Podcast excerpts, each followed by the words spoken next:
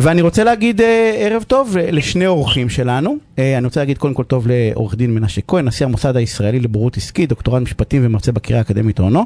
אהלן מנשה, מה העניינים? ערב טוב, מה נשמע? ולכבוד השופט בדימוס, דוד גלדשטיין, שופט בפועל בבית המשפט המחוזי בתל אביב בדימוס, ובורר במוסד לבורות עסקית.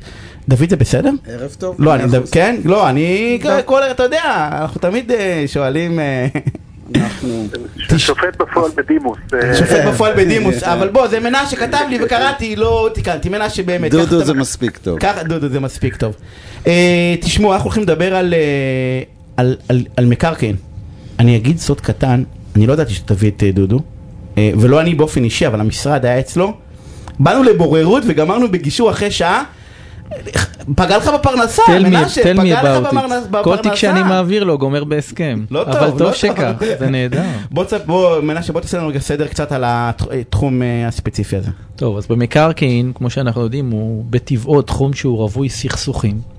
וגם בגלל שמדובר בהרבה מאוד כסף, כי כשמדובר בסכסוכים קטנים אז הצדדים לא ששים ללכת למשפטים, אבל כשמדובר בהרבה כסף, כסף גדול מקרקעין, אז אנחנו רואים הרבה צדדים פונים לבתי משפט ולכל מיני הסדרים.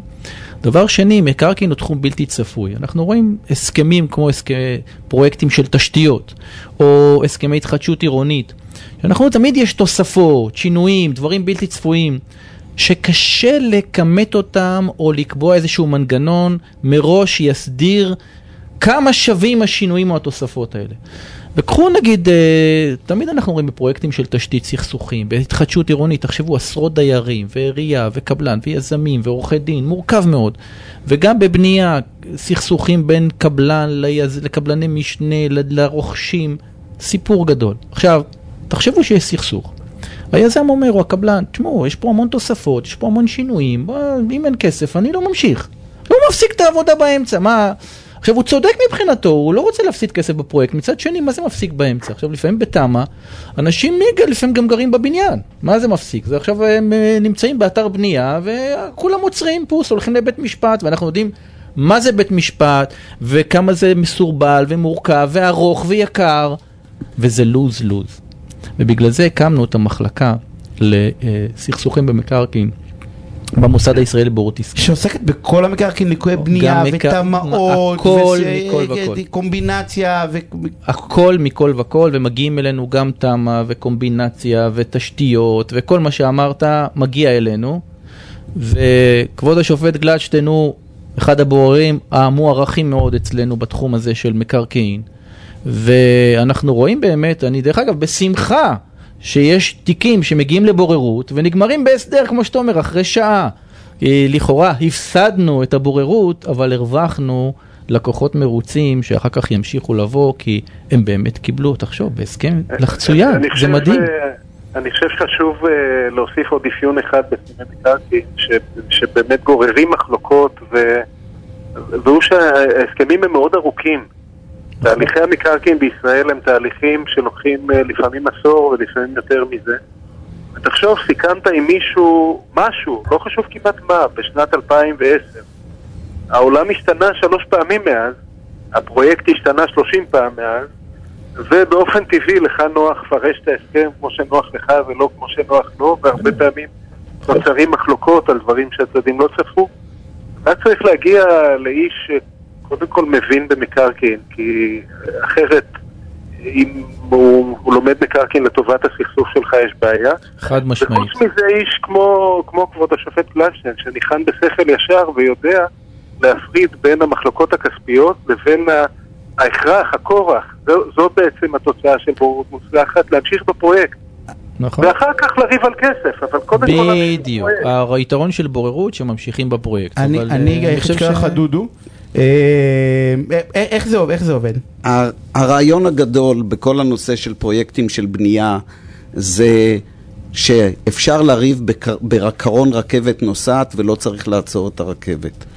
כאשר אתה פונה להליך בבית משפט, בדרך כלל הוא לא מיידי לאירוע, אלא הוא פוסט מורטום, הוא אחרי.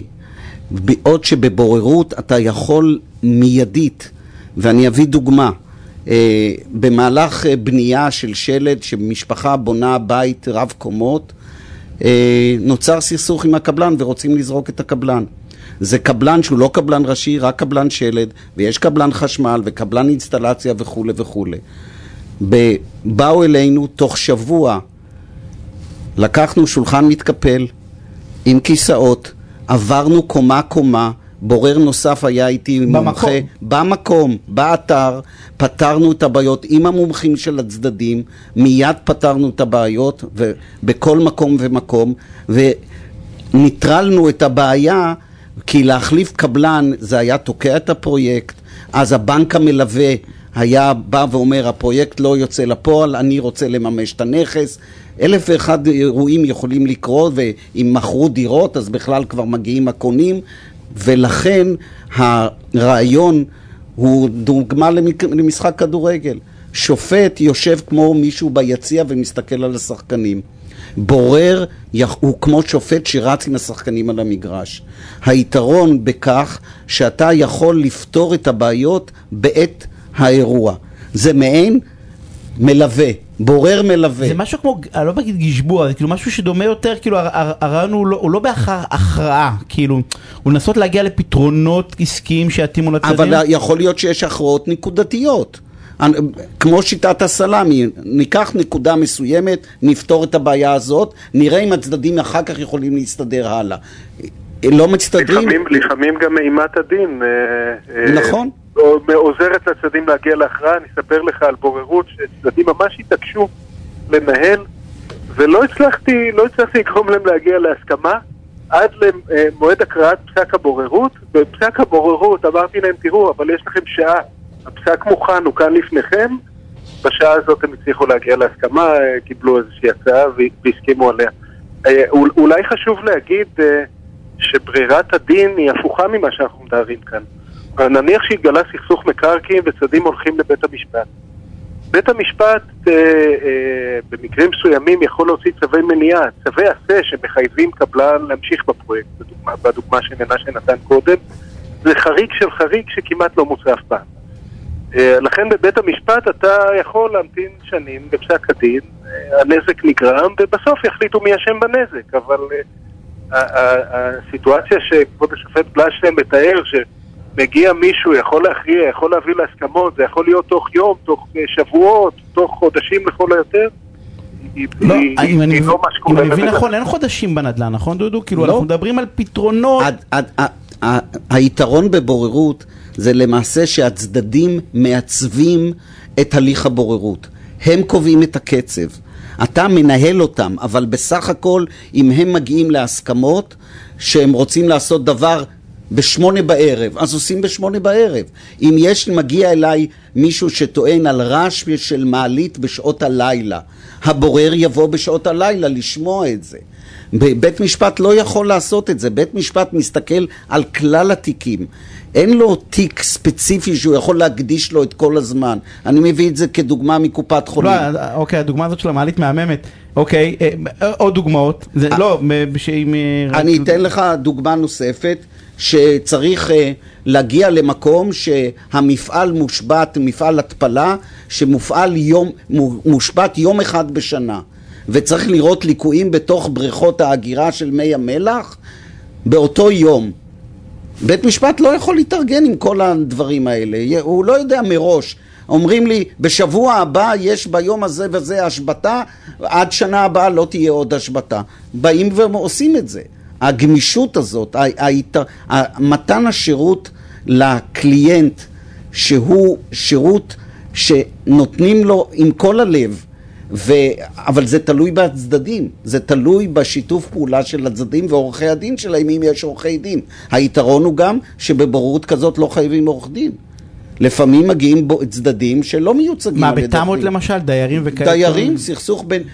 לפעמים הסכסוך הוא לא עם היזם בעצמו, אה, אלא לא. בין הדיירים לבין עצמם. הם רק עושים את זה כ- באצטלה של סכסוך עם היזם. למשל, שיש תמ"א, ודירה אחת מקבלת 102 מטר, ודירה אחת 100 מטר. הם באים בטענות... לד... יש שני מטר. שני מטר, הם באים בטענות ליזם. אומר היזם, רגע, אתם... אתה צוחק יניב, זה לא לא, דוגמה אבל- חריגה, זה הסטנדרט. זה לא- אז אומר היזם, אני בניתי ביחד 202 מטר, תחלקו איך שאתם רוצים. אז אז הוויכוח הוא בעצם ביניהם, והם אומרים, המבוגר האחראי צריך להכריע ולא אנחנו. בדיוק ככה, ו- ושם... ובינתיים יכולים לתקוע פרויקט דבר כזה. טוב, בדיוק. ופרויקט נדל"ן שנתקע הוא... ו- ו- ה- ו- האיכות של הנדל"ן... והנזק הוא מטורף. על זהו בדיוק, אני, אני אומר, האיכות של, ה, של, ה, של הסכסוכים האלה זה, זה בעלות שלהם כאילו? זה בעלות וזה גם במימון. כי אם הבנק נתן כסף, או היזם לקח כסף, והוא משלם דמי שכירות לדיירים למשל, בפינוי-בינוי, או משהו כזה, אז כל זמן שהפרויקט תקוע, הוא לא יוצא לפועל זה לאו ומשלמים דווקא כסף. עלות. אני אתן דוגמה מתיק שדודו סגר בשבוע שעבר.